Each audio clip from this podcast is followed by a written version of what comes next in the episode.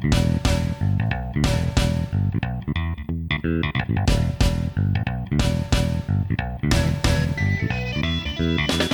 Brian, Hey, Dan.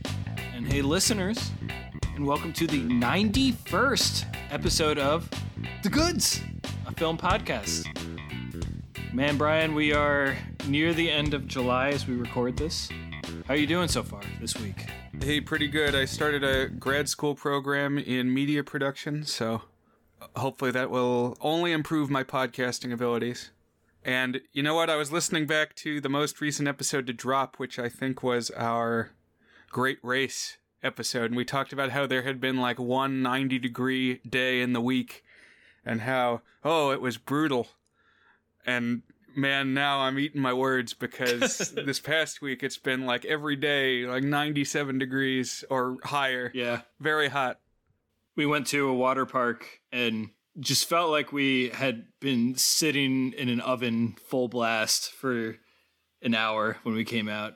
It's like we had put on sunscreen, so it wasn't that we were sunburned, but we just felt bakes on our skin, just so hot. And that was even with getting in and out of the water, too. So, yeah, man, got brutal this past week for sure. 100% agree on the. Yeah, pour one out for the folks in England who I guess don't have air conditioning because it's always raining there. Apparently, they've had it pretty rough. Right. It's like th- their summer has been similar to the one that we've had, which is just like catastrophic for them since they basically don't have normal summers usually. Anyways, we are here to discuss a film. In fact, three films, I would say. And those are George of the Jungle from 1997, Dudley Do Right from 1999, and George of the Jungle 2 from 2003.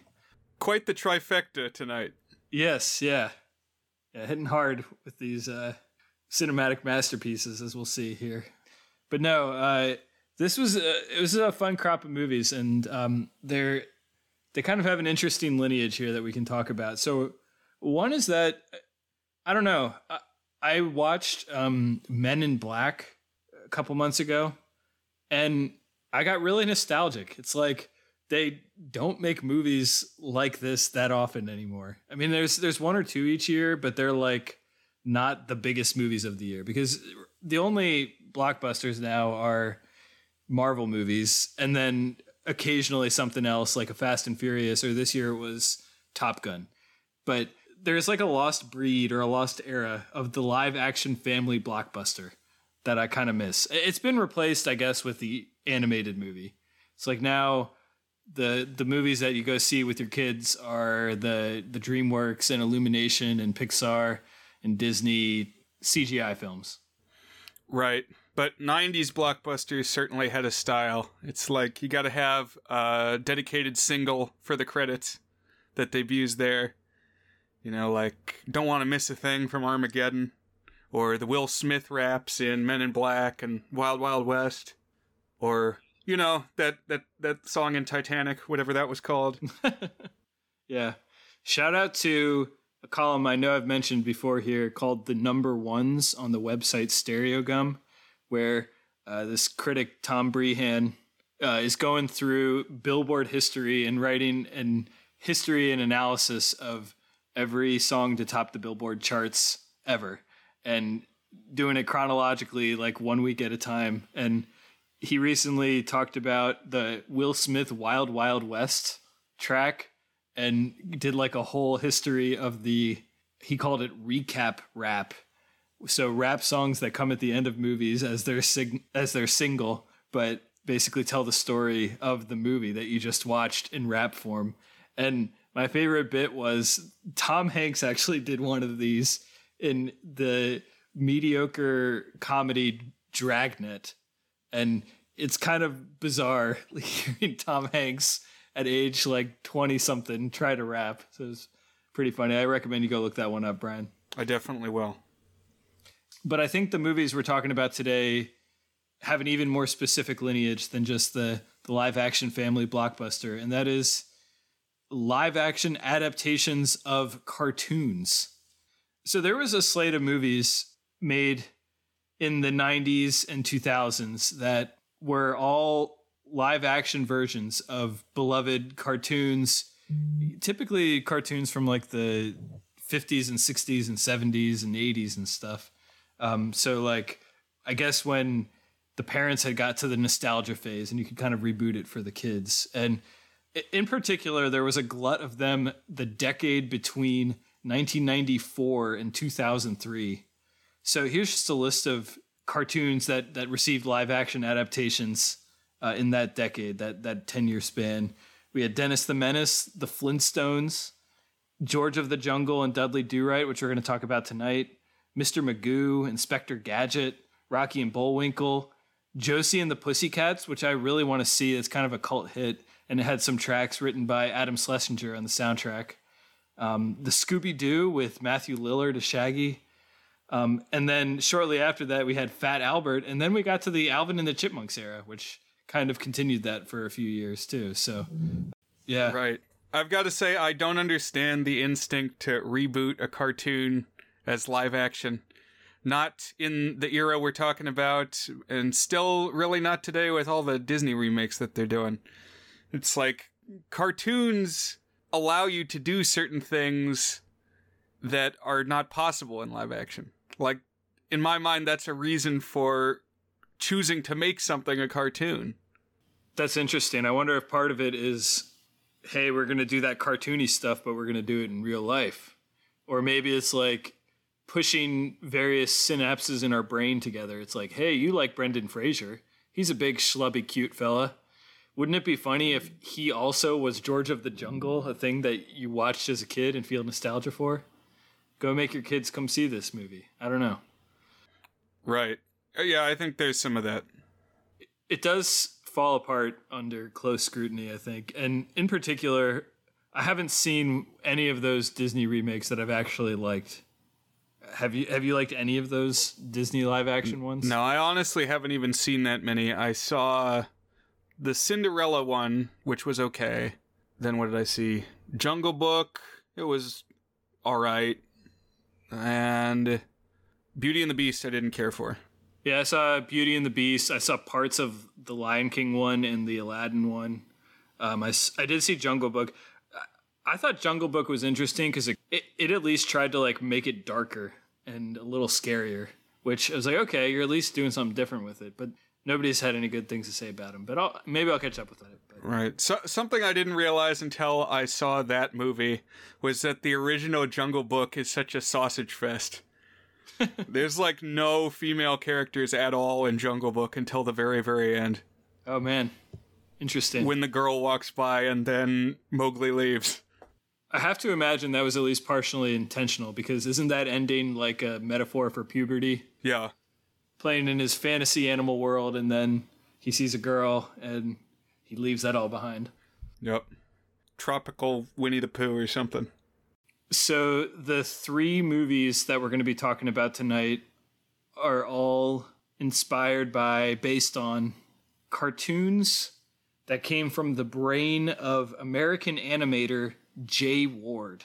So uh, Jay Ward was this influential television animator from the early 60s, I think, is when he had his breakout. Uh, he might have done something in the late 50s. And then for a few years there, he was making uh, TV shows. And um, the one that he is most famous for is The Adventures of Rocky and Bullwinkle and Friends. Although that show had many different titles throughout the years, apparently, which kind of had the format of Rocky and Bullwinkle, the moose and the squirrel, or I guess I have that reversed the squirrel and the moose, right? Rocky's the squirrel. But they're they're this duo and they have these little adventures and in between their segments the show would have shorts about other characters and other types of stories so that's actually the origin of dudley do right who's one of the ones we're going to talk about tonight is his character was invented for one of these kind of intermittent shorts in the rocky and bullwinkle show um, you might also know peabody so he would there was like a recurring short where Peabody was this smart dog with a bow tie, and he would like share some history fact.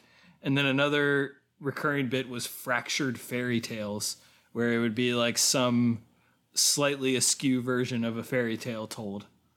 So, Brian, how much Jay Ward have you seen?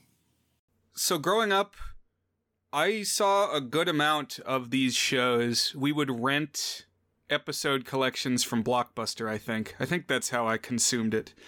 But I definitely saw a fair few of them. I remember Dudley Do Right and George of the Jungle. Tom Slick, who's a race car driver. There's a lot of these. And I have an admiration for the format of basically creating a whole cavalcade of cartoon characters, each with their own replicatable premises. Like, each one's got its own little concept that you can generate episodes from. And, you know, it works at scale. It's like, okay, this is what a Tom Slick is, this is what a Dudley Do Right is. Uh, go and come up with 12 ideas and we'll make them into bits. But at the time, watching them as a little kid, I was struck by how little I understood of what was going on and like all the jokes that they make, especially all the jokes that the narrator makes, because like all of these things have a narrator and he does like all this high level wordplay. And my thought at the time was, I'll bet this made sense to kids in the 60s. But now I don't think that. I think it was for adults even in the 60s. I read that Rocky and Bullwinkle, which I always thought of as a Saturday morning cartoon, um, actually aired in prime time, like the Flintstones. I don't think it was quite so explicitly aimed at adults. Like I think the Flintstones was a comedy for adults that was a cartoon, but I, definitely think they were writing to some extent to the adults. And I didn't get to rewatch any, but I, I had a similar experience. I, I watched some of them, and I can't remember if it was like on Cartoon Network or if it was a VHS or something. But I definitely uh, caught a whole bunch of them through the years, and also didn't really get it. And I also just thought it always looked really bad. And it turns out that like one of the things that Jay Ward kind of innovated is that he could produce these quickly, consistently by outsourcing the animation to foreign animation studios that were a lot cheaper and did fast and not quite as good work. And that has been a staple since. So um, he he figured out a way to churn these things out too. So also some respect for uh, figuring out just how to get your vision made, even if it's not the prettiest thing, you know. Right. Maybe we can credit his legacy with the creation of the Zombies web series. I was thinking uh, the Care Bears movie. Wasn't that made by some? I guess that was Canadian and they did it themselves. But like this idea of cheaply made animation. Right. I'm sure there was probably some foreign animators involved there. Yeah. So we are going to talk about Dudley Do Right, but the main focus tonight is George of the Jungle, which in my head was a Rocky and Bullwinkle segment, but turns out was actually its own show separate from those. But similarly, it was broken into chunks and had recurring bits like Super Chicken and the same type of thing. Yeah. So, according to Wikipedia, I don't know if this was Wikipedia or some article I was reading about it. Now I'm second guessing that Wikipedia would say something like this, but George of the Jungle is best remembered for its theme song. And surely most listeners have heard that George of the Jungle theme song before. it, it is a great one for sure. Dun, dun, dun, dun, dun, dun, dun, dun, dun, dun. Yeah, that's the tune of like the the riff, the beat, and as well as the the melody too. So um, I really like this theme song. Uh, I, I like it a lot. It's a slight variation on the clave beat that's also known as the Bo Diddley beat in rock and roll history because there was this early rock and roll musician named Bo Diddley and his signature track was entitled Bo Diddley and he sang about himself is kind of like a precursor to rap where you know DJ Khaled! Yeah talk about how great they are. But he always had this rhythm for all his songs including that signature song of his um, that this this 3-2 clave beat dun dun dun dun dun dun dun dun dun dun dun dun dun dun and you've heard it a whole bunch of times even if you don't realize it but the the George of the Jungle specifically does does it on timpani and so it does uh, alternating high and low beat dun dun dun dun dun dun dun dun dun dun dun dun and then I really like the way that usually when you hear it it's like something happening on top of the beat and the beat is just the rhythm but I like it when they have vocals that align with the beats. So I think that's one of the reasons this is so memorable is because they sing George, George, George of the Jungle, and it like falls in line with the clave beats in the song. It's just really catchy and, and an earworm. Right. So Weird Al recorded a cover of this theme song, and the liner notes on the album say that somebody like his agent or a representative from the record label told him he should be doing more straight covers, which is the weirdest thing I can think of as a note for Weird Al. you know, your big thing is making parodies, so you should just play the same song that somebody else is playing straight up. but I guess he did it, and what he chose was the George of the Jungle theme song. I used uh, this as an opportunity to revisit some of my favorite Bo Diddley beat songs here were a couple I came up with. My favorite of them all is American Girl by Tom Petty. Although that one, it's not a drum, it's a guitar riff. So it's not quite as in your face about the the fact that it's using that that signature clave beat. Lust for Life by Iggy Pop, another great one. I Want Candy uses that. There's a Bruce Springsteen song, She's the One, which has that. Another early rock gem, Not Fade Away by Buddy Holly. I'm gonna tell you how it's gonna be. Dun dun dun dun dun dun. Faith by George Michael, and he does a little bit of the putting the vocal on the beat because you gotta have faith, faith, faith. And then uh, the one that I always think of when I listen to the George of the Jungle song is from Veggie Tales, the song "Oh No, What We Gonna Do," which basically uses the exact tune and rhythm from George of the Jungle. Oh no, what we gonna do? The king likes Daniel more than me and you. George, George, George of the jungle, strong as he can be. Right. I, I hadn't put it together. Uh, to me, the melodies sound different, but I can definitely recognize that drum line there, which is a good catch. I really like that song. The way that they put together the three verses of different tempos and they all interlock. It's a great one. We should do a Veggie Tales dive at some point, Brian. Oh yeah. There's a couple of films, and it's got a really weird history. We should spin Jonah and the pirates who don't do anything. Really, I'm going to take any excuse at this point to not talk about these films. Let's talk about what George of the Jungle actually is, and that is a Tarzan parody. So the whole gag is that George is a really stupid Tarzan. That's the joke. We here's the here's George of the Jungle. Tarzan but stupid. That's all I got to say. That's that's what George of the Jungle is, Brian. You're right. And one of the things that makes him stupid is he speaks in a sort of argot, like a weird dialect where he only refers to himself in the third person and only in the present tense. Like he's like, George like this food. George want to go here. It's like a toddler talking about themselves. So I guess the idea is he doesn't know English very well because he grew up in the jungle, and also he's stupid, so he can't like form coherent sentences. And then his other big thing is he he swings like Tarzan, but he always crashes into trees, and that's the climax of the the theme song. Watch out for that tree, donk. Some of his companions are Ape, the ape. So it's an ape named Ape. Great gag there. the height of wit. Although they, they basically use that joke twice because there's also a Tuca toucan whose name is Tuki Tuki. And the gag for Tuki Tuki is that all he can do is just say his own name like he's a Pokemon. Well, yeah. So in the original cartoon, it's not clear that the bird is a toucan. It's just like some generic tropical bird. Worth noting that toucans don't live in Africa, but neither do many of the animals featured in the movie. But yeah, the the Tuki Tuki bird is the messenger that they send around, and like Groot style or Chewbacca. It always says the same thing, but they're able to understand what it means. It goes ee ee ah ah tuki tuki.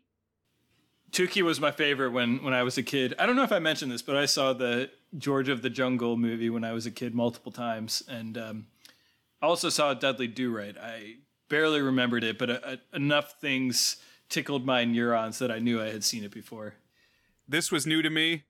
I did see the Dudley Do Right movie when it was in theaters, maybe once it was out on video, because I went and went camping with my Cub Scout troop, and we camped out on a minor league baseball field. So we were out there on the diamond in our tents, and they screened Dudley Do Right. Oh man, interesting. That's one of those stories where, like, just the details seem like they were made by an AI generator. When I was a Boy Scout, I camped out on a minor league baseball field and they screened the Brendan Fraser movie Dudley Do Right. but I lived it. Yeah.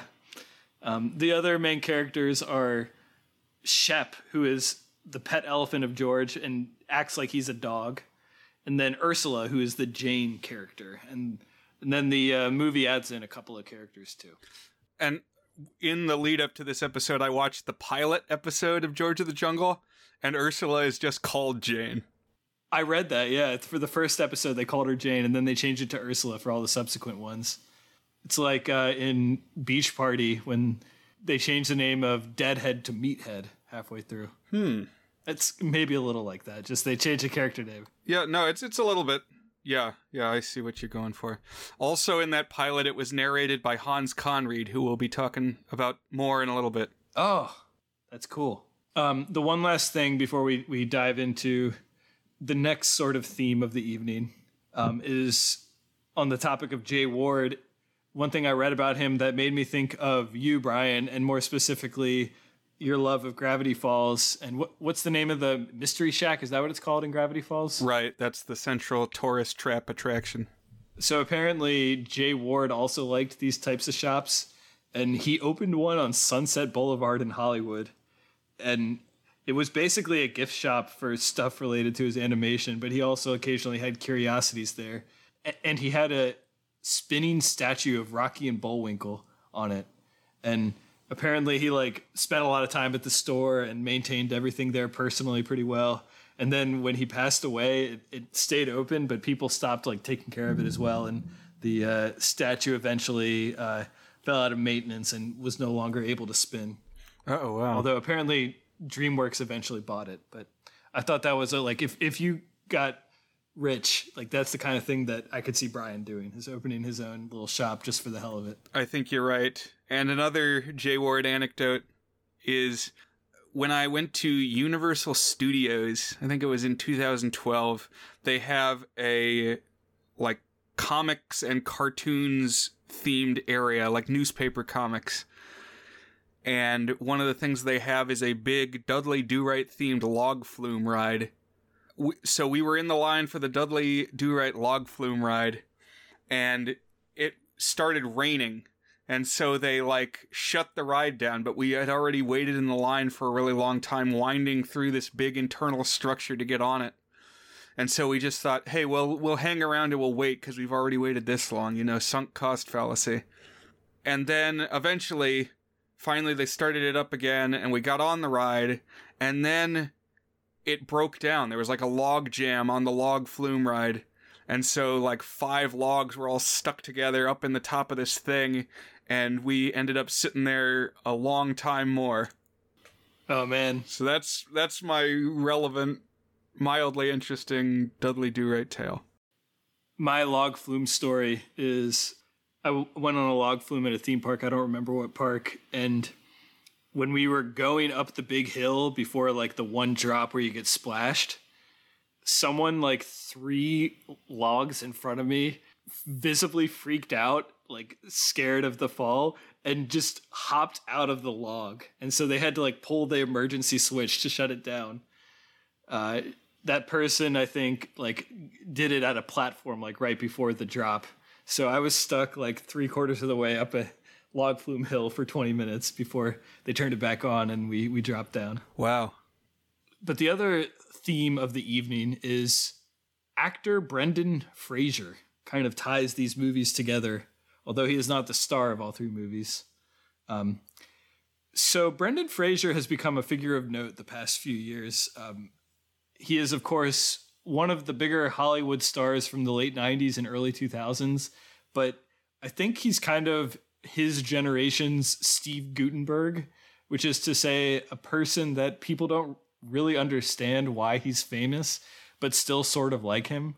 He's kind of got like this boyish handsomeness to him, and he's kind of charming, but he still just seems like a normal dude that you could like meet at Home Depot or something like that, you know? Right. And now it's, or at least a couple years ago, was kind of a meme of where did he go? You know, you'd see all those like clickbaity ads and YouTube videos of the actor who disappeared, and you have a Brendan Fraser thumbnail. But he's in stuff again now. Yeah, yeah. So it's been this whole arc actually. So you're right, it was like a meme, and there were mostly doctored pictures of him, but they like give him really bad haircuts and like veiny eyes that made him look like he was stoned all the time and like puffed out his cheeks with Photoshop. And um, so it would always be like, remember, yeah, exactly what you said. Remember Brendan Fraser. Here's what he looks like now. And a a meme subreddit called Save Brendan was formed, and there was like this groundswell movement: bring back Brendan Fraser, start casting him and stuff again. Um, of course, just in time for the people who grew up on his movies to hit their quarter life crisis and feel nostalgia for everything about their childhood. But you're right. There's been a renaissance. That's apparently what they call it, and I like that. So he was cast in a Scorsese film and a couple other things. The one that caught my eye that I sent to you is A24, who distributes a lot of like artsy genre films um, and dramas, has this movie coming out called The Whale, which is about a really fat person. I don't know the rest of the story, but it's about a really fat person. And they just released their stills, and it stars Brendan Fraser, and he is indeed very fat in the movie. And I, I was laughing at it. Yeah, so it's like a real life art imitating life, or I, I don't know, art imitating memes at least. Because remember Brendan Fraser? Here's what he looks like now. Yeah, ex- exactly. He's the whale now. Yeah. I think the the peak Brendan Fraser moment of the past couple years though was there was this TikTok that went viral of this woman interviewing Brendan Fraser while he was in a cowboy hat and she gives this really heartfelt remark that I'm rooting for you, the internet's rooting for you, we all have your back, we all want you in our lives, Brendan. And he gets all misty eyed and he says, Well, shucks, ma'am. And it's very, very sweet. So you should go see the Shucks, ma'am TikTok if you haven't. There's also a DC Comics show that's on lately. I think it's called Doom Patrol, and he's got a major role on Doom Patrol. Oh, interesting. We'll be seeing Brendan Fraser in two of our films tonight. And with that, I think we are at the point where we actually got through. There's a lot of stuff feeding into these movies. I'm glad we were able to talk through it, Brian. Oh man, we finally have to go over the crest of the log flume hill and plow ahead into these actual films. Yeah. So George of the Jungle from 1997, directed by Sam Weisman. Pretty solid cast. Brendan Fraser is, is George of the Jungle. Leslie Mann plays Ursula, Ursula Stanhope. I don't know if that last name was invented for the movie or not. So Leslie Mann, we might know from a whole bunch of R-rated comedies of the past decade and a half since then, because she's married to Judd Apatow and always appears in Judd Apatow movies. She's the housewife in Knocked Up, and then in This Is Forty, and, and she appears in a couple other ones too. So um, I I kind of like her. Do you have any strong opinions on Leslie Mann? I was not really familiar with this actress. I've seen a couple Judd Apatow movies, but I didn't put it together. Apparently, she came in for an audition for some movie that he was a producer on or something, and that's where they connected. They they hit it off. Interesting. The d bag boyfriend, or in this case fiance, is a character named Lyle Vandegroot, who I think was invented for the movie. Brian, are you familiar with that? I think that's right. That he's an original character. I know Thomas Haden Church most from his role as Lowell, the mechanic on Wings, who's kind of like an Ernest P. Worrell character. That's kind of his delivery style. Probably his biggest role was when he played Sandman, one of the villains in Spider Man 3, and more recently, Spider Man 3. he he shows up in a lot of stuff, including indie stuff. Um, he is one of the stars of Sideways, which is a movie I might bring to the pod sometime, and he's pretty terrific in that. Uh, he's like a real ass actor, so uh, but he does give off d bag vibes, so he's a good casting for the d bag fiance here. Um, and then John Cleese, the star from Monty Python, plays the ape named Ape. Right, because I don't think we said, but the gag of the ape named Ape is that while George is inarticulate, the ape is very articulate, and he's got a British accent. That's right. Yeah. Does he in the the show too? Yes. Okay. So this movie opens with a little animated intro where we're given a backstory that again I don't know if this is in the TV show or not, but the premise is that he grew up in the jungle after there was a plane crash and he survived the plane crash and so now he's like a man of the jungle. And then we flash forward to the present and we are now in live action. So that intro was animated. Now is when I'll point out that this movie is from 1997 and it was made by Disney Disney released their official Tarzan adaptation in 1999. So, like, they were probably working on them simultaneously. But this Tarzan Grows Up montage has nothing on Son of Man by Phil Collins. And I just kept being struck by that all throughout the movie. It's like somewhere somebody in the same building maybe was working on Tarzan. And I think we'll get to, to George of the Jungle too. I think there's some intentional Tarzan riffs, like the the 1999 Tarzan riffs in that one. So absolutely. And we kind of cut to the chase. Uh, Ursula, so we learn she is an heiress, so wealthy and engaged to Lyle, and she's out on the safari looking for apes. A rich person seeking their thrills in the wilderness, with a local guide who has a story about a white ape. And Lyle just kind of shows up he's like, "Oh, I found you." So I guess she was going by herself, and he traced her down. And in short order, Lyle and Ursula are attacked by a lion, and the white ape, whom we know to be George, comes down and, and rescues Ursula.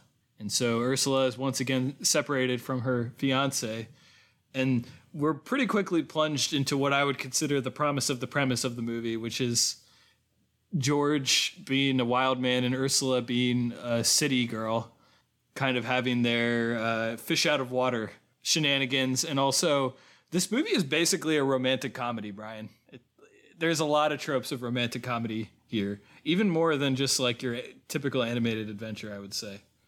Yeah, I guess I can see that.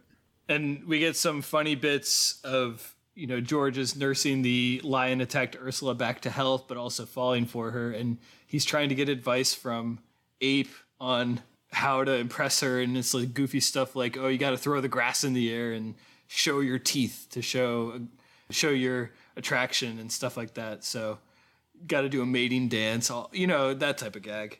And this is where it struck me that I think Cleese is actually quite funny in his vocal performance. There was a, a lot of his deliveries that are very dry and made me laugh. And it's not just the voice though, because so the gorillas are people in suits, and it's less lame than that might sound. Because it's body suits, but then the heads are these remote control puppet prosthetics made by the Jim Henson Company. And so they can make the heads move and talk, and it works really well.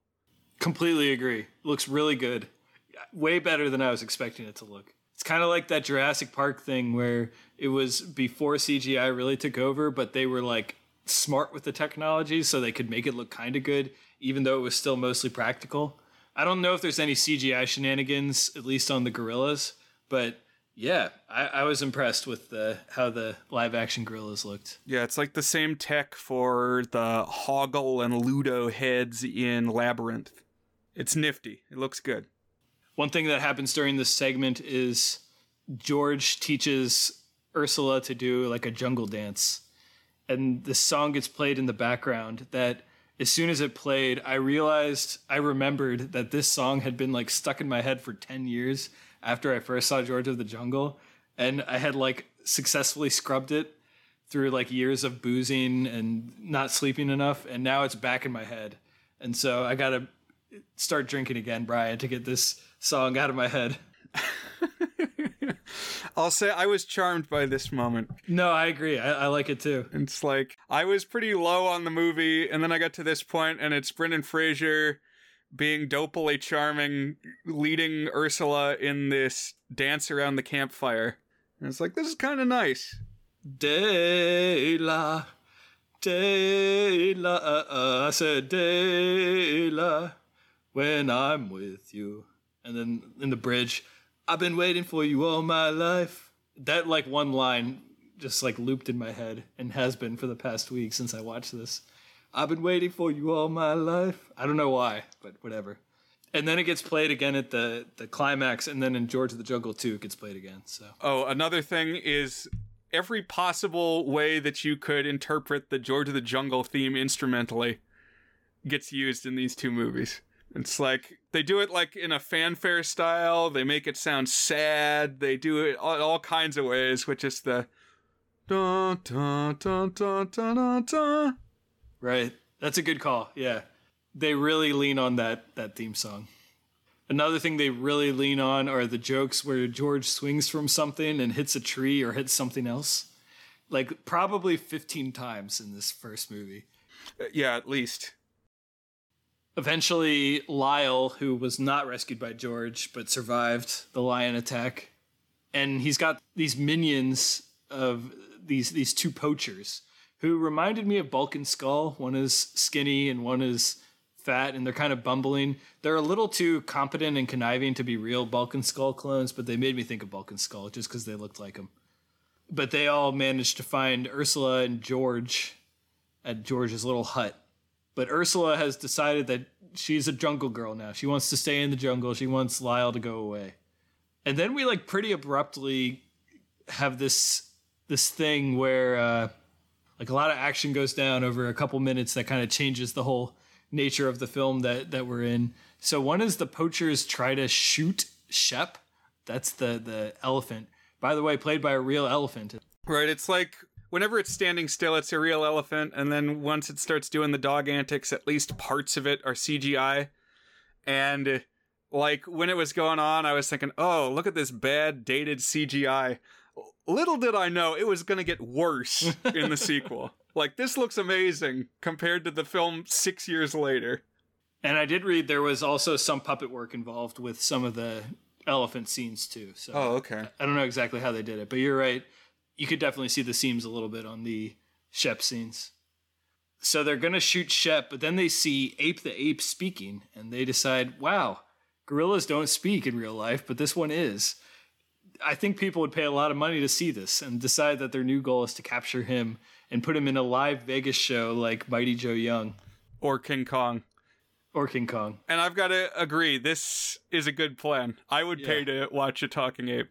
That's worth more than like a couple of ivory tusks or whatever.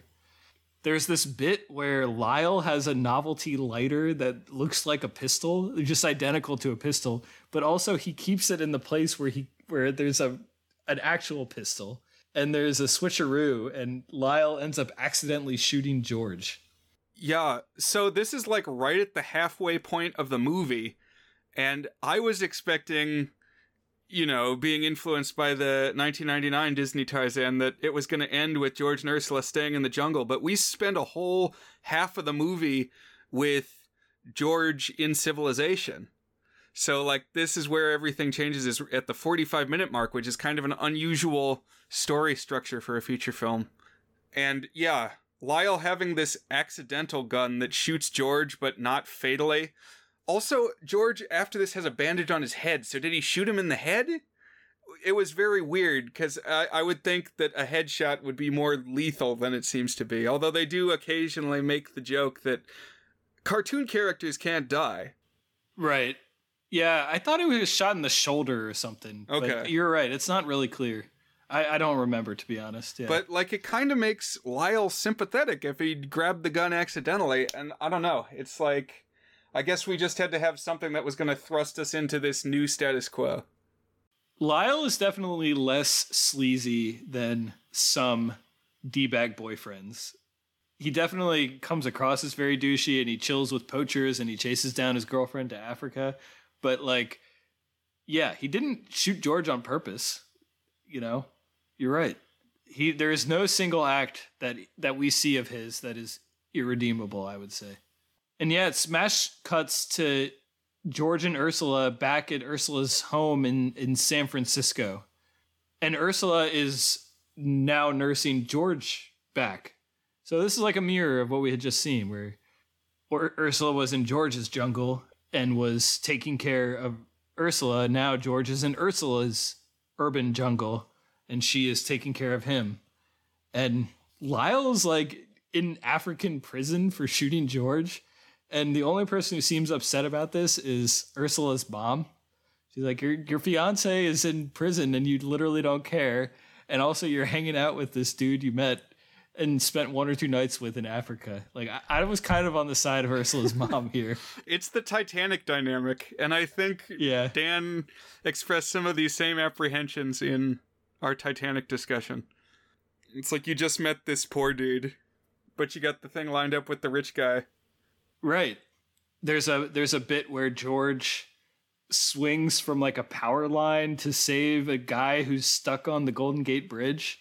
And this was like a real stunt. It was it was pretty cool. It was like a I, I'm sure there was a, a double. It wasn't Brendan Fraser flying out there, but definitely somebody was flying out Yeah, it was pretty epic. He's swinging from the cables of this big bridge, but it wasn't. Was it the Golden Gate Bridge? It wasn't golden. So is there some other San Francisco bridge? You're right. I don't know. I don't know the bridges of, of San Francisco. I can't speak to it. But some big suspension bridge. It did not look like the Full House opening. And it made me think a little bit of the the Mission Impossible movies. Tom Cruise always has one signature stunt. I like the idea of Brendan Fraser having a signature stunt for his George of the Jungle movie, but I don't think it was him. But there's like there's some shenanigans where Ursula's mom and George have conversations and Ursula's mom manipulates George to to leave Ursula, go back to the jungle and simultaneously we get another th- plot thread kind of catching up with it. So back in Africa, what had been happening is those poachers had captured ape and were trying to get ape out of Africa and the gag is ape keeps giving them bad directions on where to go so they keep circling back to George's house. Um, but ape sends Tookie Tookie to San Francisco to get George to come back and George does indeed go back. And so now we're at the climax. George is back in Africa. Ape's still in Africa. Lyle's there too. I forget how Ursula gets there. She gets there at some point too. But Lyle is back in the picture. And this is when he kind of turns a little dark. He's like, You've lost your mind, Ursula. I'm bringing you back to civilization. And essentially kidnaps her to bring her back home. Right. He's also at the head of this, like, I guess it's a cult that he's in charge of, which was strange. But I think he met them in the prison, so it's like also a prison gang. Yeah, I'm not I'm not sure. There there's new minions though, you're right. There's this new group. We get another kind of neat stunt where there's like uh, Lyle and Ursula floating down a river and George needs to rescue them.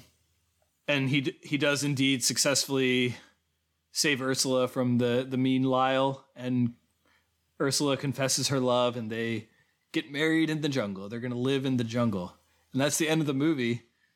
Except there's this incredible stinger at the end of the film where we see Ape has voluntarily gone to Vegas and gotten his own show and we see him performing like a full cover with John Cleese in the vocals of Frank Sinatra's signature My Way song. And there's also like uh, costumes and props in a Vegas style that appear to be reenacting parts of the plot of the movie we just saw. So this is like a variation on the rap recap, except it's the Vegas show gorilla singing recap. Yeah, this is the best part of the movie. This, like, bumped it up a full point for me.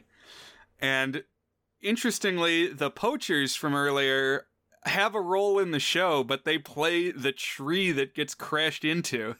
so, like, on the one hand, I guess that's demeaning because they're getting crashed into, but like, their idea of the show is still existing.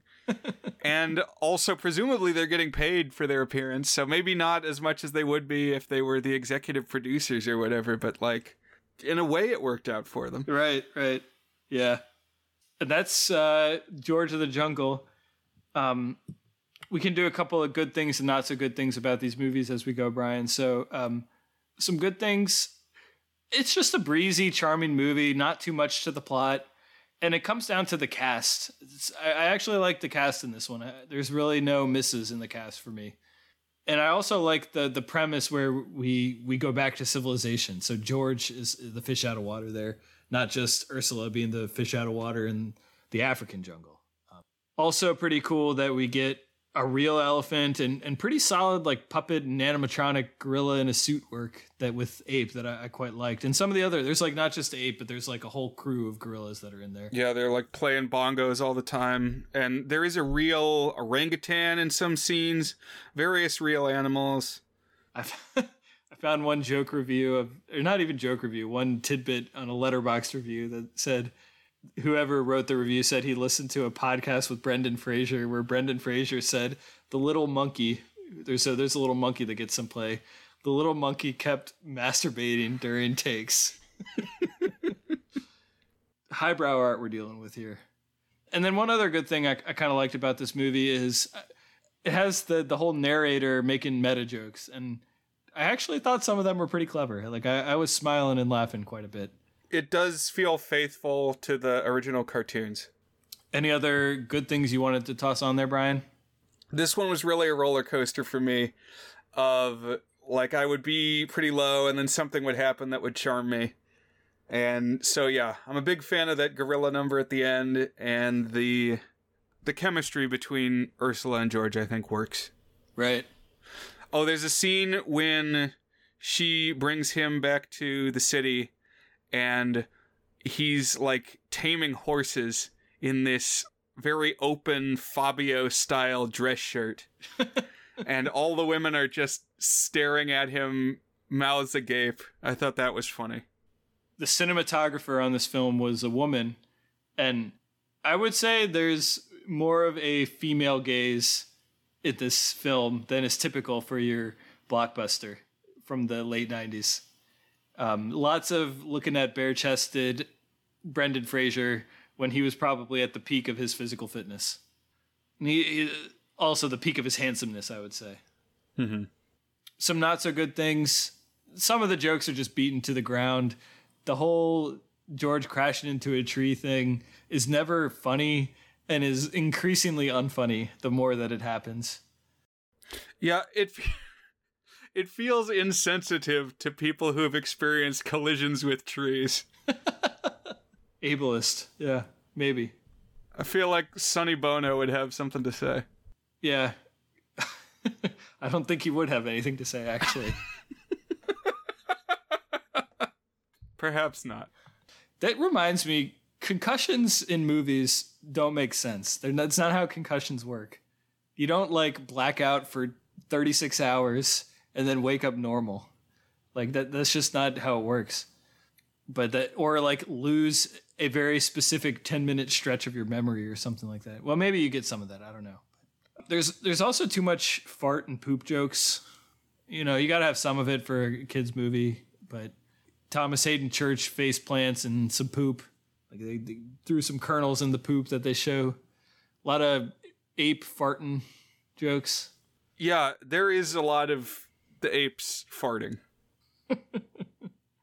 Is that your favorite kind of comedy, Brian? Not really. but like I mean there's time spent of like the grimaces that the puppet faces make as they relish this expulsion. Someone got paid to do that, yeah. Probably multiple people. Because there's somebody in the suit, there's somebody controlling the face, there's somebody who wrote that this was going to happen, there was a director overseeing everything. They probably drew this as a storyboard, the face that the farting ape was going to make. so a whole team of people were paid for this. I want that storyboard. Yeah. And I also got to say, I got really tired of the whole thing where George talk like this. George think Ursula very pretty. Just it, it got real old. I, I, didn't need a whole movie's worth of that that kind of talking. And I thought a common theme of at least these first two movies is that Brendan Fraser didn't do too much to like imitate the voices of the cartoon. He's got the speaking style here, but he's not really trying to sound like George of the Jungle. I think that's probably fair. I'm not fresh enough on my vintage George to to comment upon that, but yeah. Um, all right, we can wait to the the end to rate all three at once. See if there's an overarching arc to our our scores. Indeed. So let's move on to the next feature. As the movies get less coherent, I'm gonna be brisker on my recaps. I'll say mercifully brisker. uh, Dudley Do Right came out in 1999 and also stars Brendan Fraser as Dudley Do Right, another character from a Jay Ward production. But this, I don't think this is a Disney movie, Brian. No, it isn't. Apparently, in the promotional material, though, they pointed out the coincidence. It's like from the creator of George of the Jungle, featuring the star of George of the Jungle, by a director who saw George of the Jungle. Uh, that's kind of funny. But the co stars this time are Sarah Jessica Parker, who I don't think of as like someone you cast to be the eye candy. I guess this was like she had just broken out with Sex in the City. Right. It's only in the context of Hocus Pocus where you have two women who are the ugly wicked witches, and she looks good in comparison. Her character's name is Nell Fenwick. And then the real star of the show, Alfred Molina. You remember the other good selection we discussed him? I remember that you pointed him out when it happened. What I always think of him as is Doc Ock from Spider Man 2, obviously. Oh, yeah. Signature role. He debuted in Raiders of the Lost Ark, playing the guy who gets the spikes shot through him in the temple at the start. But what was the film that he popped up in in our canon, Dan? He's the drug dealer in Boogie Nights. Oh. Where they're they're tossing the firecrackers. Sure enough. Yeah. I like this was a revelation to me in that it, it was like once you have enough data points, I I like Alfred Molina. I want to see him in more things. So I never thought of him as an actor that I liked, but now I do think of him as one. Yeah, we got to queue up some surprise Alfred Molina picks. And I he just he shows up in places. I didn't know we were going to be watching an Alfred Molina movie this week when I when we picked Dudley Do Right, but I guess we are. Guess we did and his character's name is Snidely Whiplash. Um, so I watched both this and Wacky Racers as a kid, and the names Snidely Whiplash and Dick Dastardly are ones that I get mixed up in my head. Very similar characters. We name dropped both of them in our Wacky Races episode, and that's because Dudley Do Right also pays homage to old silent movie melodrama tropes.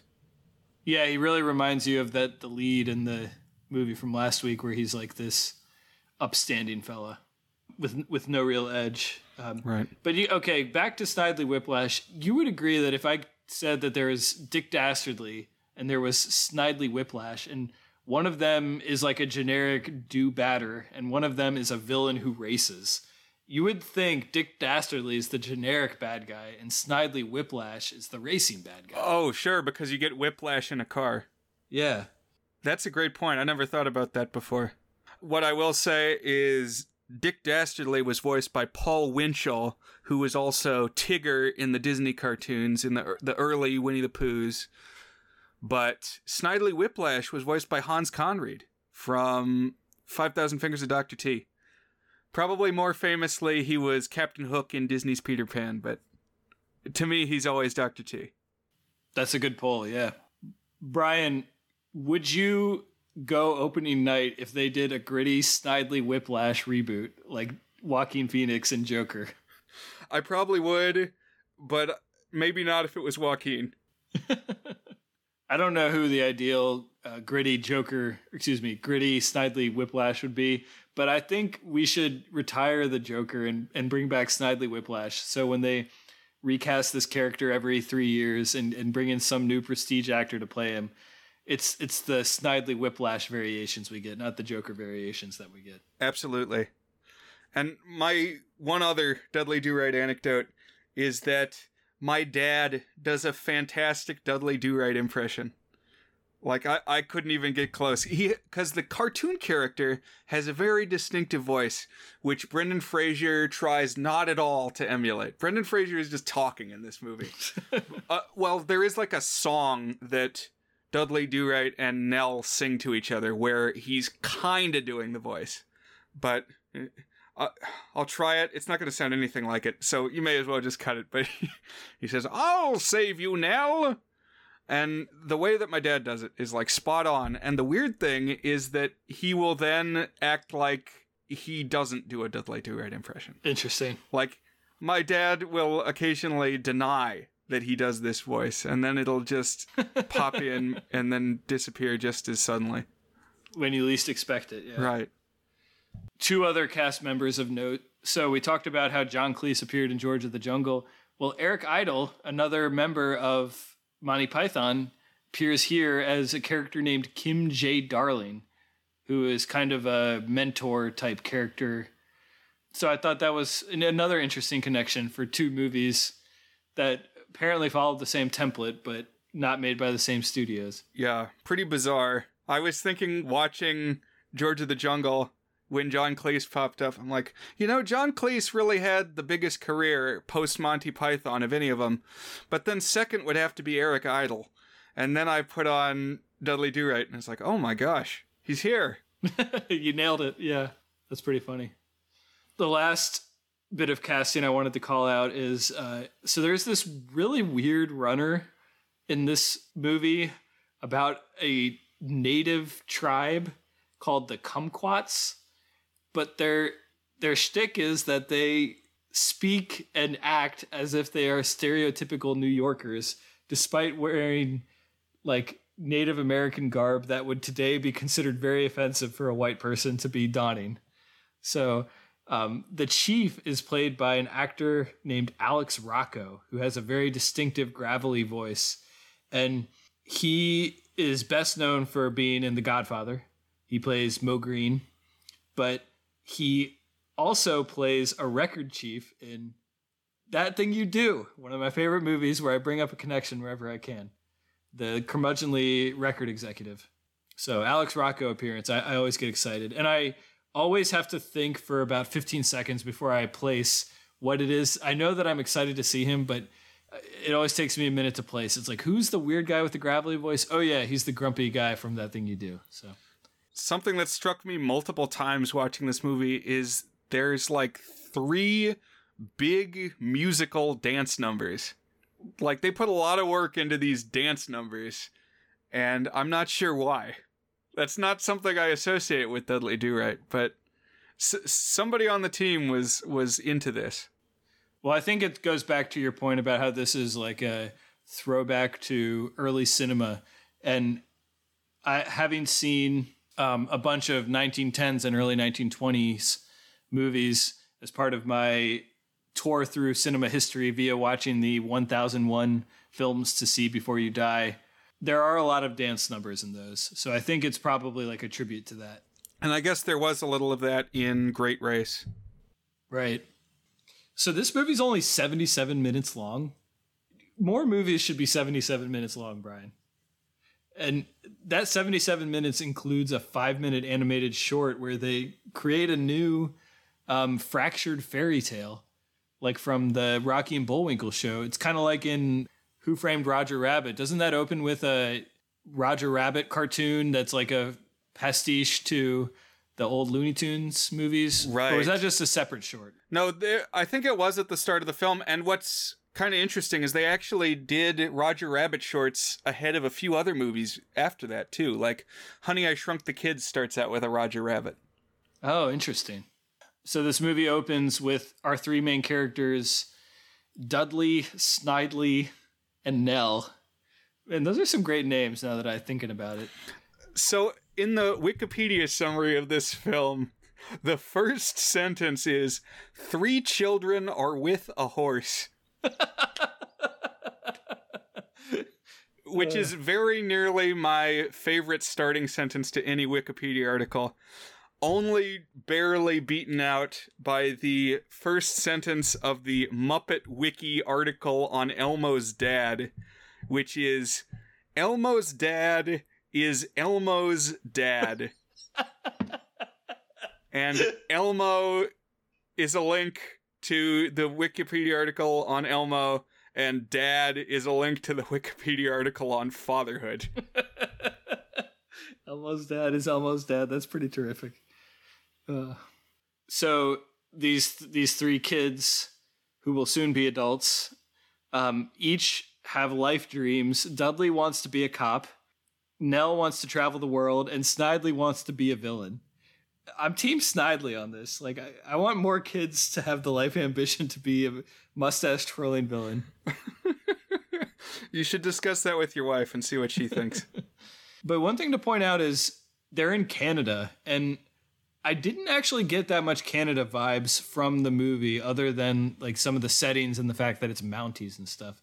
I feel like there's a distinct, more genial Canadian vibe that this movie is a little too manic to have, a little too incoherent to have. It's not uncommon for me to like watch some indie comedy that I really enjoyed and look up. It's like, oh, that was Canadian. That's why not too many people talk about this movie. And also, I kind of dug it. So, like, I don't know. I kind of have a soft spot for for Canadian movies, and this did not feel Canadian to me.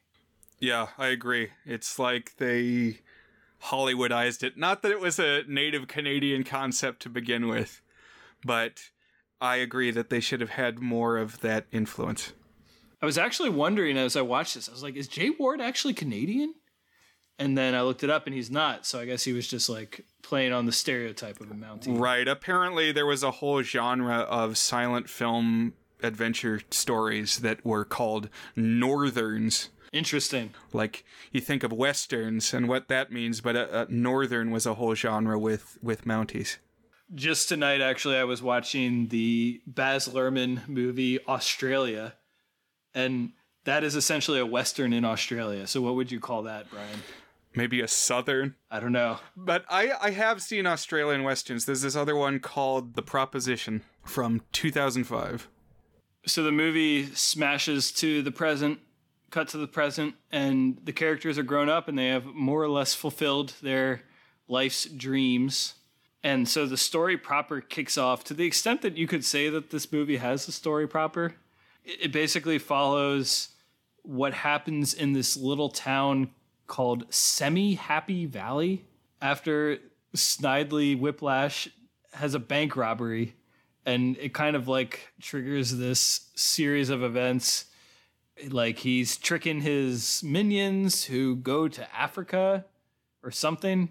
And then he somehow like hides the gold in the lake which makes people think that there's a gold rush there. Well, so here's what he does. There's multiple pieces to this and it, it is complicated and maybe this is more attention than the plot is deserving of, but so they do a bank robbery and they steal both cash and gold. Snidely says he's going to take the cash and his minions can have the gold, but then he does some ruse that he sends the minions off to all corners of the earth, so then he takes the gold as well. But it's not just so that he can have both the cash and the gold. Instead, he smashes the gold up and puts it into bullet shells so that he can seed the land around the area with little bits of gold to make people think that there are natural gold deposits in the area and spur on a gold rush because what he really wants to do is profit from a budding population boom. Basically, turn the town into a gold rush town and then own everything in the town so all the various services are profiting him. That's everything you just said is stupid as hell. Why did they write this into a kids movie? It's very complicated. It's like Star Wars Episode 1 level complexity of a family film plot. But the long and short of it is at the end of this whole little plot, Snidely has become in charge of semi happy valleys, like bought out all the mortgages. And so it's like in, in It's a Wonderful Life, in the dark version, it's called Pottertown or something like that. Yeah, Pottersville. Yeah. So, okay, to talk about It's a Wonderful Life for just a moment. When I saw it at first, I thought that was really stupid that when the villain takes over, he names the town after himself. But then I realized just how many places are named after people. Oh yeah. It's like Washington City, Washington State, Lincoln, Nebraska. And it just goes on and on and on. And then I think about the town that I live in is Burke, and it's named after Silas Burke from the 1800s. So maybe that rings true. Reston, named after Robert E. Smith, R E S town. And he actually founded it and intentionally named it that way after himself, which I think some of these places are like done in honor of a person, but he actually named that after himself and planned the whole town himself. So you, you do get some of that in real life. And he does indeed rename the town to Whiplash City. And his eventually those minions who had been sent on a wild goose chase come back. And then there's like this whole extended segment of the film where the gag is that Snidely Whiplash is actually like really good at running a prosperous city. And in the meantime, Dudley Do Right is hanging around. He's like, Whiplash is a bad guy. He can't be good. So I got to figure out how to take him down. But when he tries to do that, he gets in trouble. So now he has become the bad guy, and Whiplash is ostensibly the good guy. And then yeah, the the kumquat, the the New York quote unquote natives are hanging around there too. There's so many weird things that happen in this movie, and it, It really is. like I remember that I watched this movie in theaters, but I remembered very little about it. There's just uh, everybody is kind of treading water. Right. It's like we get a solid start. It's like here are our characters, and then I just felt like we were treading water until the end. Yeah. It like slid off of my brain. I was like, a scene just happened, but I don't know what was at the start of the scene or the end of the scene or what the stakes were. But I know there was a scene. It's uh, like I, that was the level of engagement that this movie inspired in me. Eventually, now that he's become like the a bad dude, a pariah, Dudley gets some training from this like local loser who's also secretly a wise man. That's the Kim J. Darling Eric Idle character, who I actually thought he was pretty good. I thought he he might have been the best member of the cast in this one. I, I really liked what he was doing. I liked him as a trainer, but his introduction is so weird. Like he's this bum who is the first one to find the gold, and then he gets put on Regis and Kathie Lee. Oh yeah, I forgot about that. So all of these movies struck me with so much era mismatch, especially this one because like Dudley Do Right is a tribute to the early 1900s, but the cartoon was made in the 60s, and now here it is resurrected in the late 90s, which watching it now in the 2020s is already this time capsule. So you've got this prospector who suddenly he's famous, and the way they show that is by putting him on Regis and Kathie Lee. It's layers on layers. Yeah. Here is Eric Idle from Monty Python as this like rotten tooth prospector talking to Regis Philbin. Really weird. Good breakdown. Yeah. Bizarre. Uh, reminds me of if you ever go to visit Rome, you can like walk a city block and you'll see stuff that was ancient times, you'll see stuff that was medieval times, you'll see stuff that was Renaissance, and you'll see modern buildings. And it's just like layers on layers of history that doesn't quite match with each other. That as you were describing it, that's what it made me think of. We we also get a romance subplot, and it's never quite clear to me like what the relationship is between the characters. Like in some ways, it's supposed to be a love triangle between Dudley, Nell, and Snidely. But also Dudley and Nell already have history, but also they're like not together, but they also dance together and sort of act together not ever really clear to me what was going on with there, but they're going to end up happy at the end. Right. One of the big dance numbers is this love triangle number where it reminded me a lot of the song Get Together Weather from 5000 Fingers of Dr. T because you've got the same dynamic where it's like ostensibly Dudley and Snidely are both trying to dance with Nell, but occasionally they end up dancing with each other. That's right, yeah. The more that we're getting Snidely Whiplash doing interesting things, the more this movie's working, I'd say. At, at some point, the movie just kind of bails out of the whole Whiplash town thing. It was not clear to me what caused that. I, I, I didn't pick up on that. But Whiplash goes back to being the bad guy, and he also attacks Dudley for some reason when Dudley's with the the natives. Yeah, so as much as I was invested in the details of this gold scheme at the start, I too thought that it was very abrupt. It's just like, then the townspeople decided they wanted their town back. Because this also, I think, has got the, the narrator going on. Yeah. No surprise. Dudley wins, marries Nell. Oh, a iconic thing about Dudley is he rides a horse, but he rides it backwards because he's also stupid, just like George of the Jungle. Another recurring thing is instead of hitting a tree, he steps on planks, and planks come up and hit him, like the rake in Simpsons. Mm-hmm. Oh, and the Dudley Do Right theme song is not nearly as iconic, but we do get one rendition of it here, and that is it goes. Da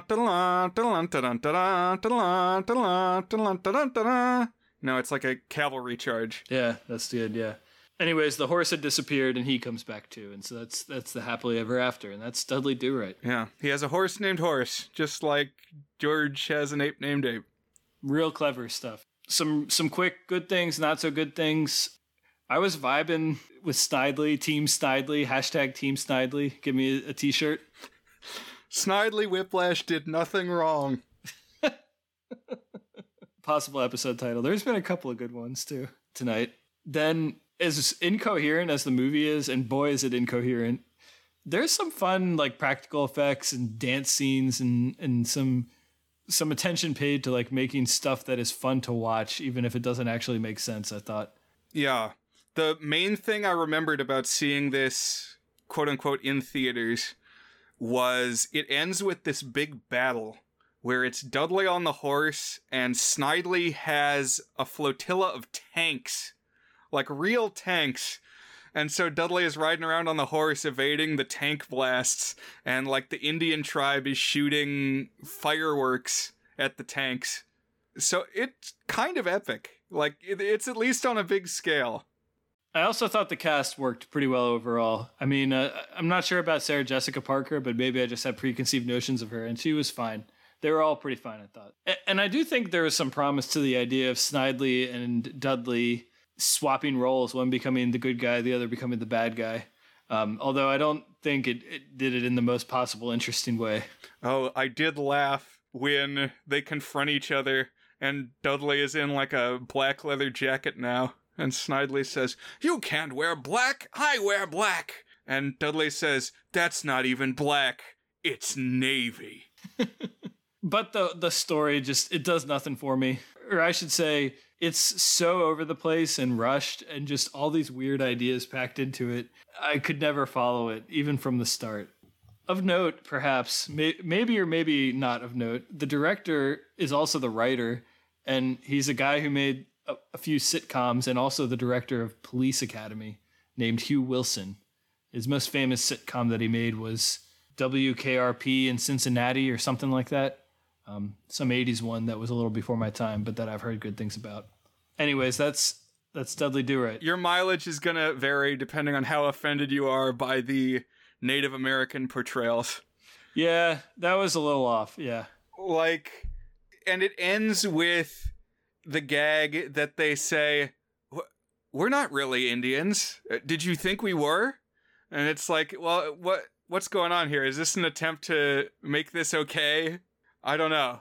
Doing the thing where you you lampshade it and now exactly you kind of cut through the tension, the red tape, or maybe you don't. A, a lot of movies try this, or TV shows have tried this through the years, where like they depict something in a racist way and they like wink at it. You know, it's like, oh, we know this is over the top and ridiculous, but also just racist, but it doesn't really make it funny just because you acknowledge that it is such. So, mm-hmm. I don't know. But like, there are also some legitimately good dancers. Like, they got two oh, yeah. huge music numbers and they were pretty good comparatively. Yeah.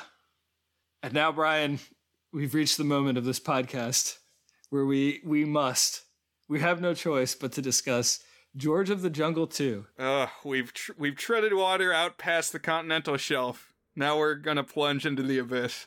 This movie came out in 2003. Six years! Six years passed between George of the Jungle 1 and George of the Jungle 2. That's like between Frozen and Frozen 2, or Wreck It Ralph and Ralph Breaks the Internet.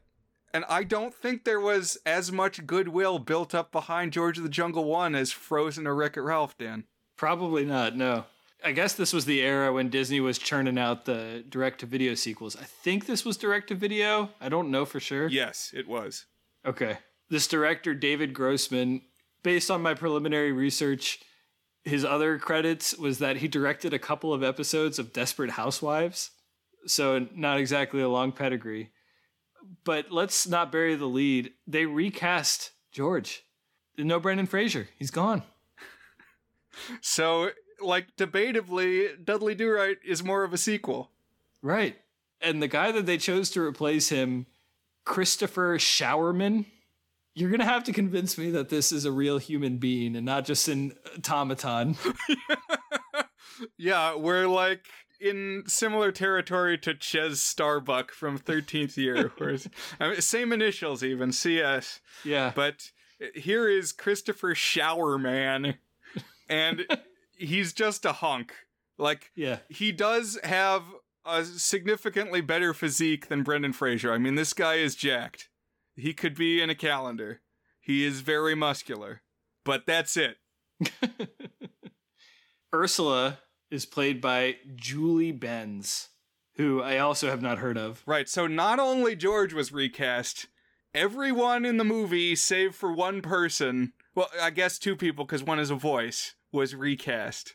Right. But I recognized the alternate Ursula and was trying to put it together. And about two thirds of the way through the movie, I placed it. Is she plays the girlfriend on Dexter, where you know uh, Michael C. Hall as Dexter is a serial killer, and the quirk is that he's trying to exist in day to day life, and so he actually does have like a romantic relationship going on, and he's trying to relate to people despite not having emotions, and she's the girlfriend.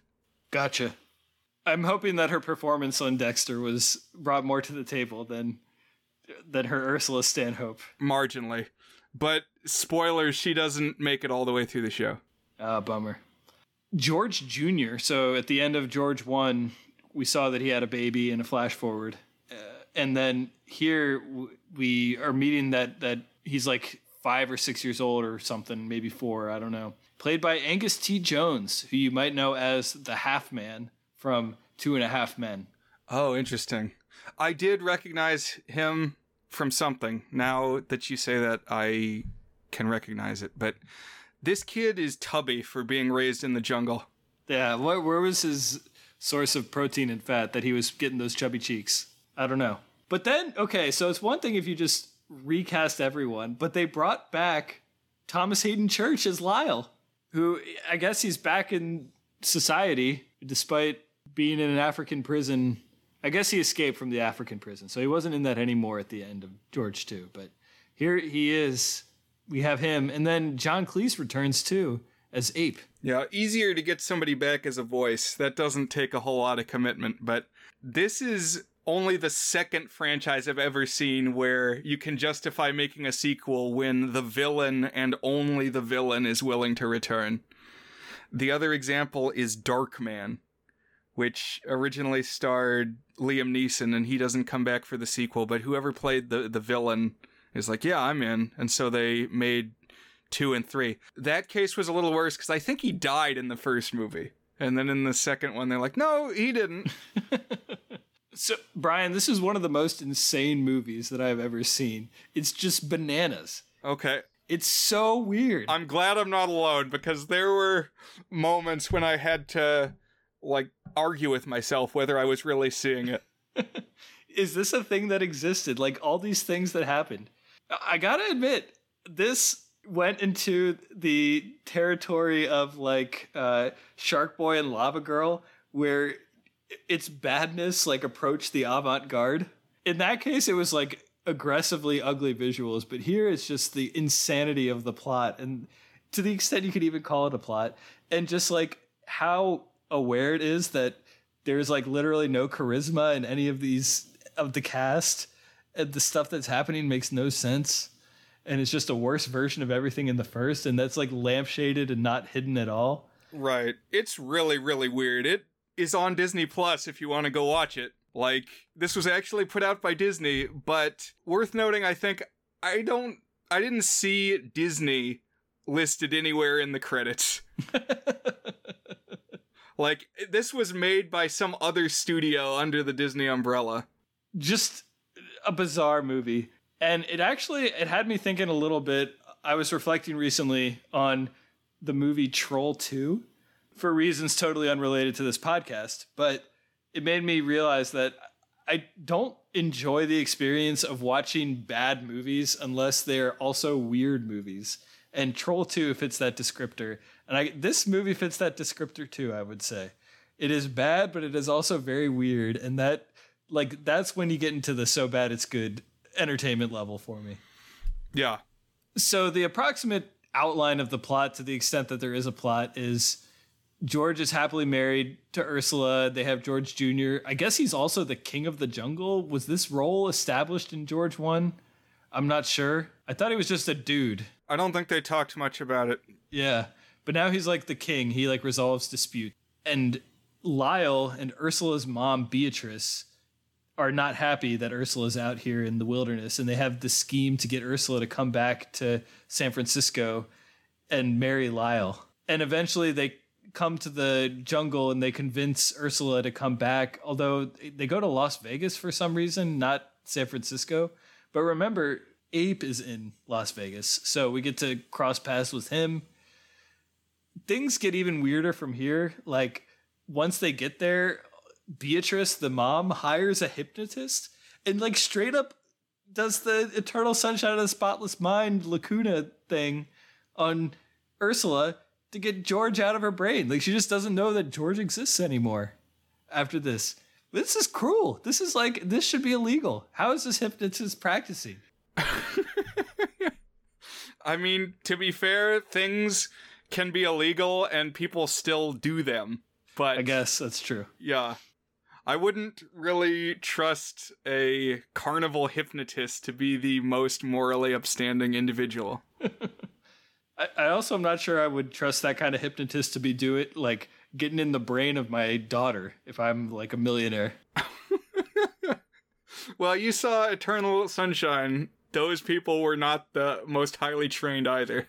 That's true. There's a thread where Ape has a gambling addiction and he also owns the deed to Ape Mountain. I guess you can have the deed to a mountain in Africa and he loses it to Lyle in a, a round of poker.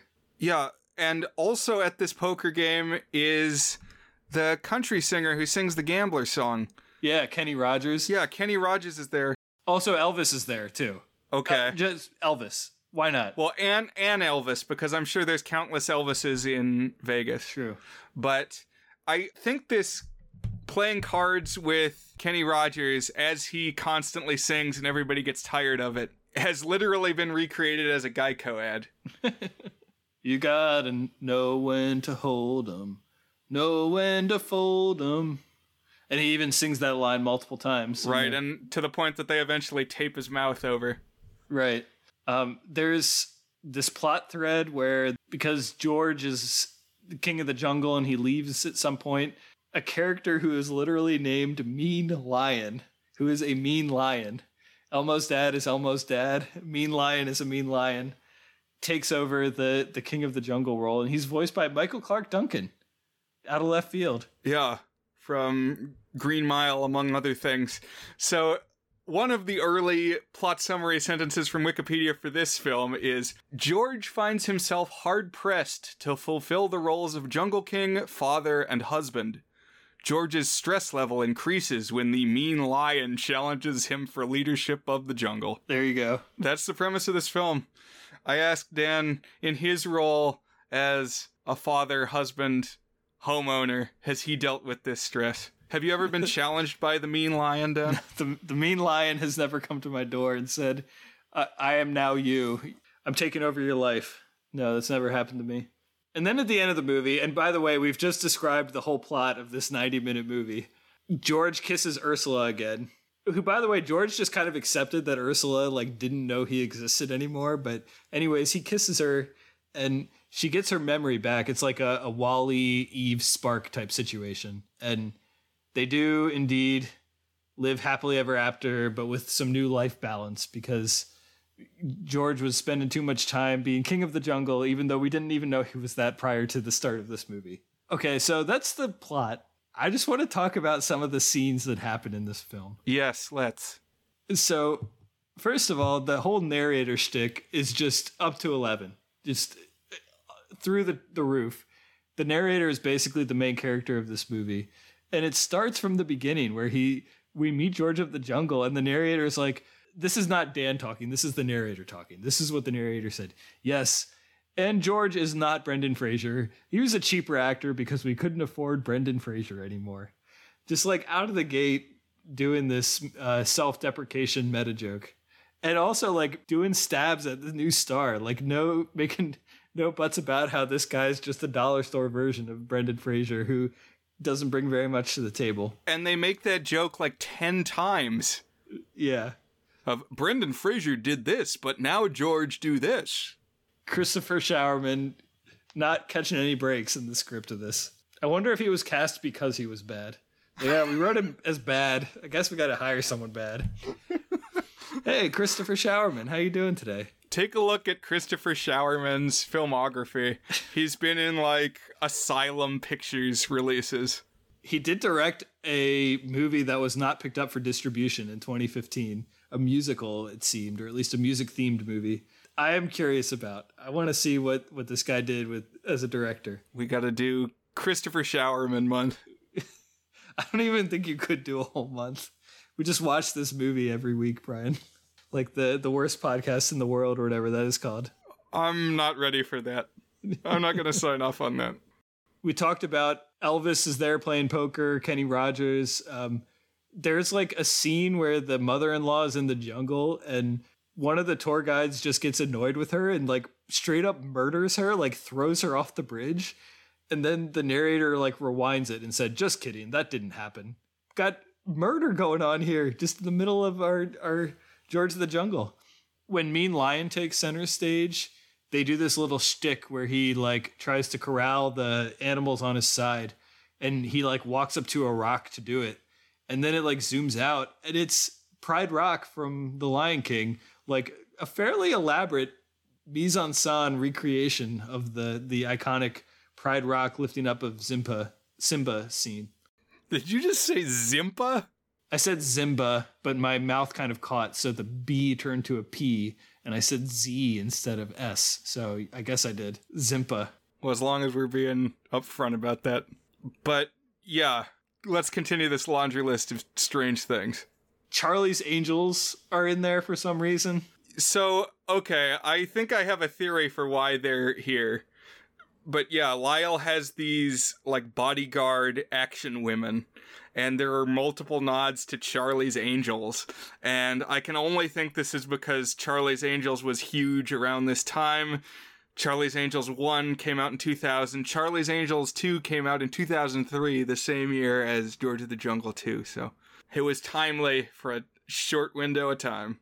There's a gag where George wants to teach his son how to vine swing like him, but the son isn't interested in vine swinging. He's only interested in tree surfing. And I was like, what's, I don't know what this is. There's enough things that that one didn't really nag me too much. There's just like enough weird shit going on in this movie that the tree surfing thing didn't bug me. But then later they showed tree surfing and it's just the the thing they do in Tarzan that Tarzan does. Right, the 1999 Disney Tarzan because obviously late 90s is when the X Games was big, so you don't have Tarzan swinging around, you have Tarzan skateboarding through the trees. Right. And it looks just like it. They have the whole thing where there's like the branches that go in a weird pattern and his feet kind of do it, like recreated that. There's a thing where Shep, so that's the the elephant slash dog character, by the way, the animals here, they didn't even bother whatsoever with this mix of animatronic and monkeys in a suit and puppets and stuff. It's just all shitty CGI. It's yep. 100% terrible CGI. That was the wording I was going to use. And I think they maybe had one ape suit that might get traded off between a couple of the gorillas, but most of the time it's CGI even on them. So a big letdown. Shep looks much worse. Yeah. Despite having six years but I guess a lower budget is it's got to be said. Anyways, there's a scene where he has to run, and the narrator's like, "Oh, and he's wearing New Balance shoes," and it zooms in on the New Balance shoes. So it's like lampshading the product placement, which I think in the first George of the Jungle he pulls up Nikes, so it's like making fun of that. Right. There's a lot of making fun of the first George of the Jungle in this. To be fair, have you ever seen The Croods? No.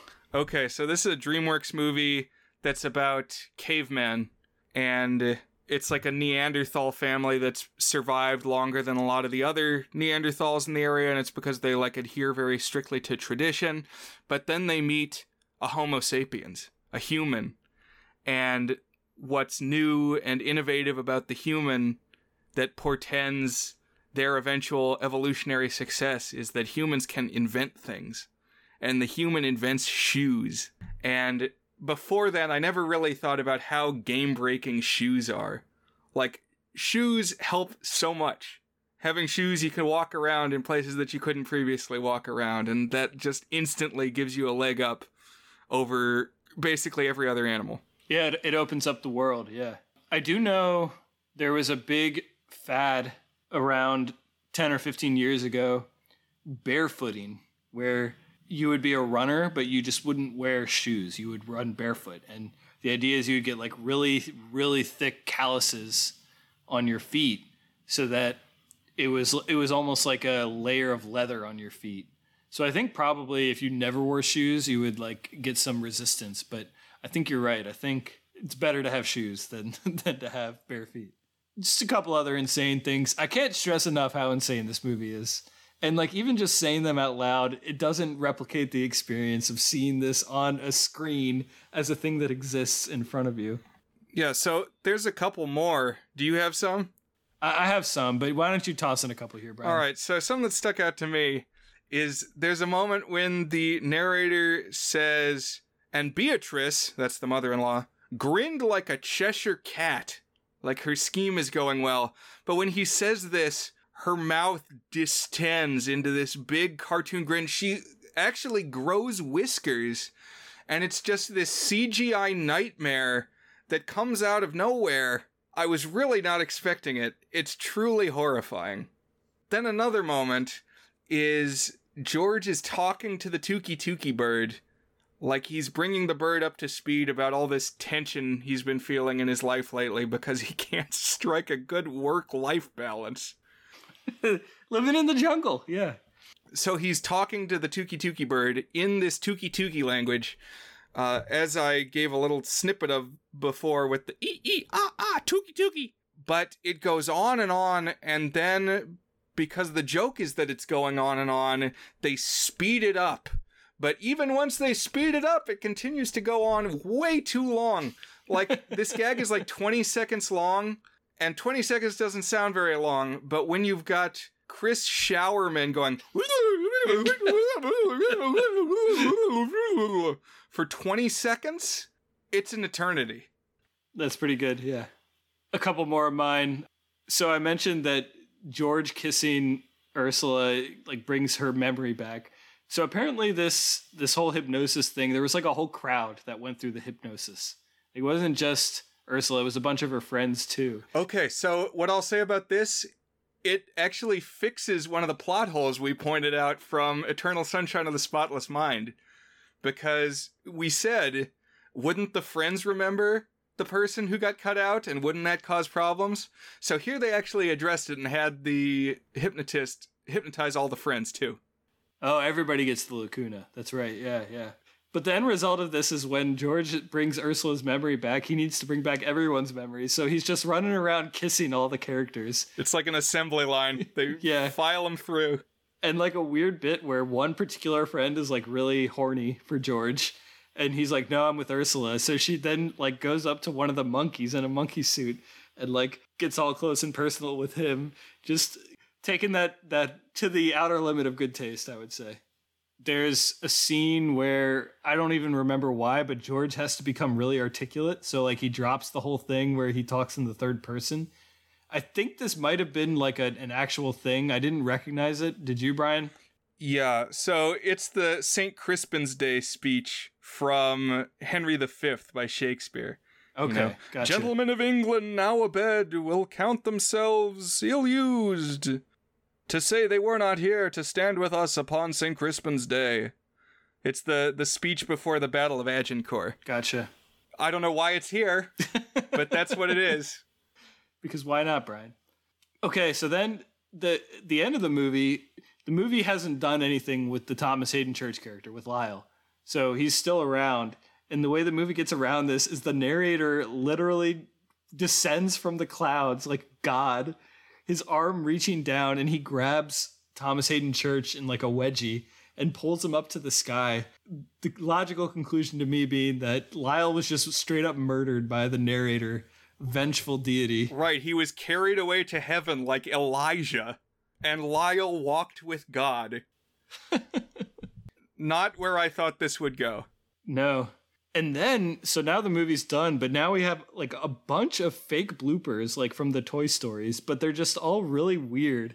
Like one is the birds are flying, including Tookie Tookie, and then Shep, the elephant, is just flying with them for some reason.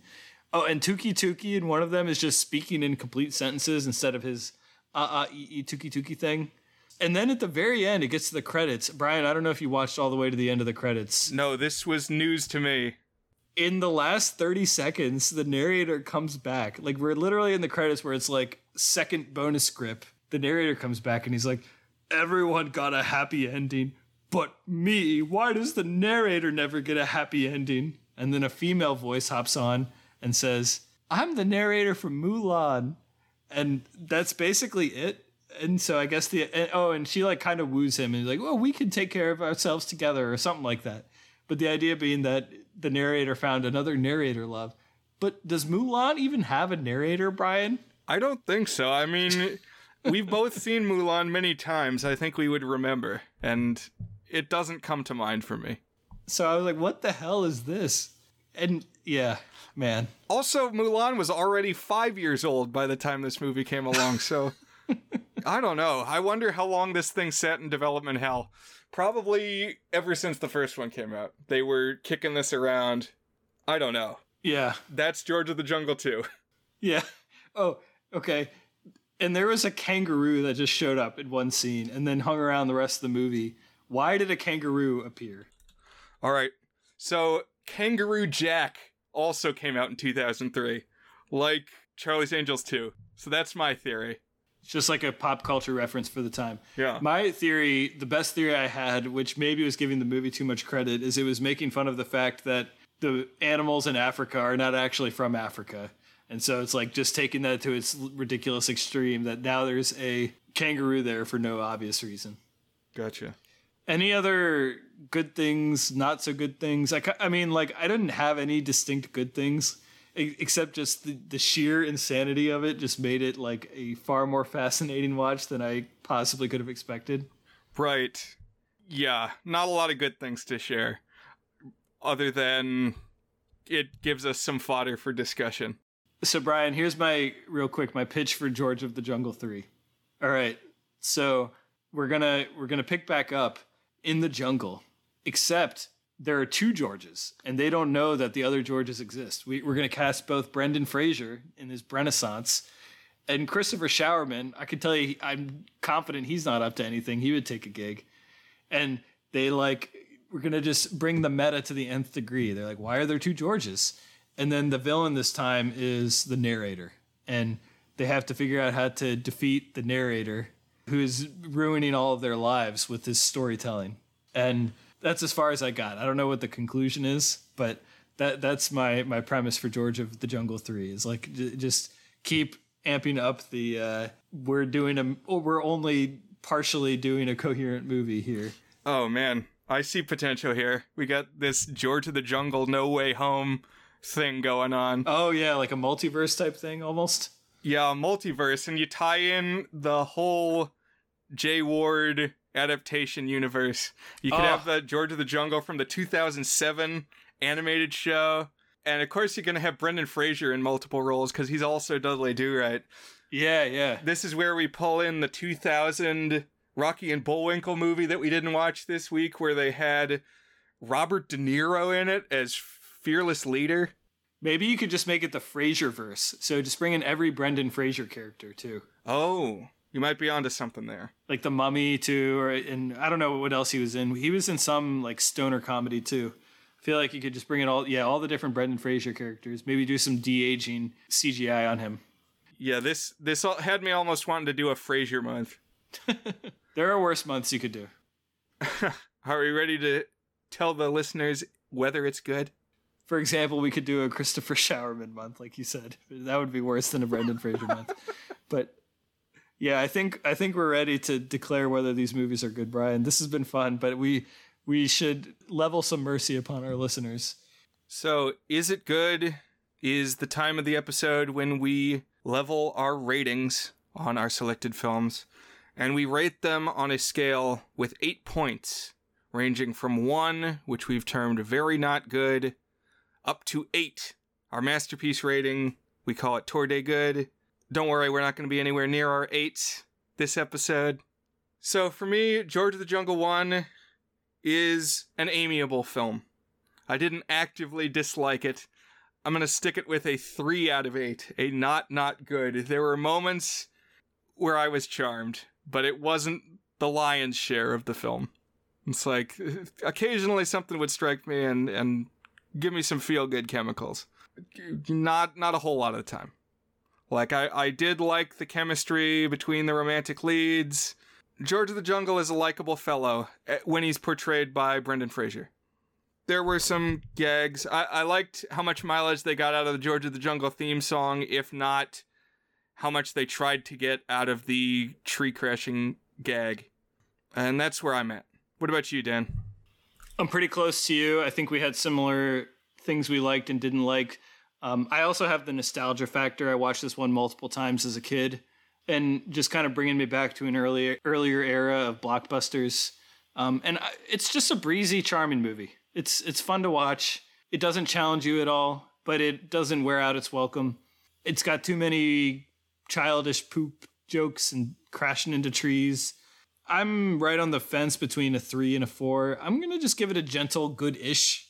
That's our four out of eight rating good-ish. So you know, I don't know. It, it's uh, there's some warmth to how I feel about this film that brings it up to the that middle line of, of not quite good, but enough that I would consider watching it again with my kids. You know, it was a good time, and it's got that one song that always gets stuck in my head. Not the George the Jungle theme, the, the one that they play for the romance, but George the Jungle theme gets stuck in my head too. So, um, and I, I really like how we saw both George in the city and Ursula in the jungle. I thought that was a good little mirror. That's my my rating for George of the Jungle 1997. On to Dudley Do Right 1999. Brian, is Dudley Do Right good? Dudley Do Right, I would also not call a good movie. It was very meandering. It, I was amazed when you said it was only 77 minutes long. It feels longer than that to me. Like, it just wandered around a lot kudos to Alfred Molina as Snidely Whiplash. He genuinely seems like he's having fun. I love a good mustache twirling villain, but there's just not a whole lot of meat here. I'm giving this one a 2 out of 8, which gets our label not good officially. I don't know. N- not much to write home about. Arguably very culturally insensitive at times, which is going to bother some people more than others, but it's just an oddity. It's a relic. What a odd occurrence. I'm glad Brendan Fraser is back though. What do you think, Dan? For me, this is the bad kind of what the hell am I watching right now type of movie. It's like it doesn't make sense, but it's also not very interesting. And man, I was this close to giving it a one. Um, I, I decided I didn't actively disdain it enough to give it a one, and I liked some of the set pieces and dance numbers and I liked Molina on screen, and it's it's not a good movie though. It's not good. It's two out of eight, e- easy peasy. Uh, a low two. Really wasn't working for me. No, even the fact that I'd seen it before, no no nostalgia carryover. So, and so now we get to George of the Jungle two, 2003. Brian, is George of the Jungle two good? George of the Jungle 2 is a nightmare. It's like a mirage like, can you even trust your eyes when this is playing in front of your face? One good thing, I guess, they did do a couple more permutations of the George of the Jungle theme. We got the George of the Jungle theme played by a German oompa band in this film. but yeah, I don't know. I guess I would more likely write home about this film. Like, uh, I would send a postcard. I saw George of the Jungle 2. just to, like, leave testament that I experienced it rather than Dudley Do Right. But I give this one a 1 out of 8. Very not good. It's like Max Magician territory almost, but then you're staggered by the fact that a big studio was involved, at least in distribution. Very strange. What do you think, Dan? So, if Dudley Do Right is the bad version of what the hell am I watching, then this is the good version of what the hell am I watching, or maybe not good version, but the interesting version of what the hell am I watching. And uh, I mean, compared to Max Magician, which is the one I was thinking about when I was trying to come up with the rating for this, like Max Magician is aggressively boring for 85% of its runtime and then only like weird bad for that last 15%, but mostly just really boring. This is not ever really boring. This is like genuinely gobsmackingly bizarre for its entire 90 minute runtime. And you know, I don't I don't have a proper calibration for like what one should do on the rating scale for the is it good rating for so bad it's good. It's like it's almost like you got to pull out a different metric. It's like you've plummeted through the ground of the one. We're past the one. Now we've we've it's you've gone back. It's like you're in the underworld now, and so now the worse you get, the better it gets. You know, it's like an underflow in computer science terms. Like there's some old arcade games where like if you get attacked by a villain while you're in the instant of dying, you get infinite lives. Right, or like how in Civilization 1, Gandhi's aggression modifier was at 0. So if you managed to like get a bonus peaceful point, his zero aggression would go down and flip to 255, which is the highest possible score, and he would become like a warlord in Civilization 1 that's where I am with George of the Jungle 2 is like this is the equivalent of Gandhi dropping nukes on Abraham Lincoln in Civilization 1. Just thinking about it in terms of how excited am I to watch this movie relative to other movies, it is actually way up there. Like I'm legitimately excited to see if when I watch this again if it feels as strange and hallucinatory as it did the first time.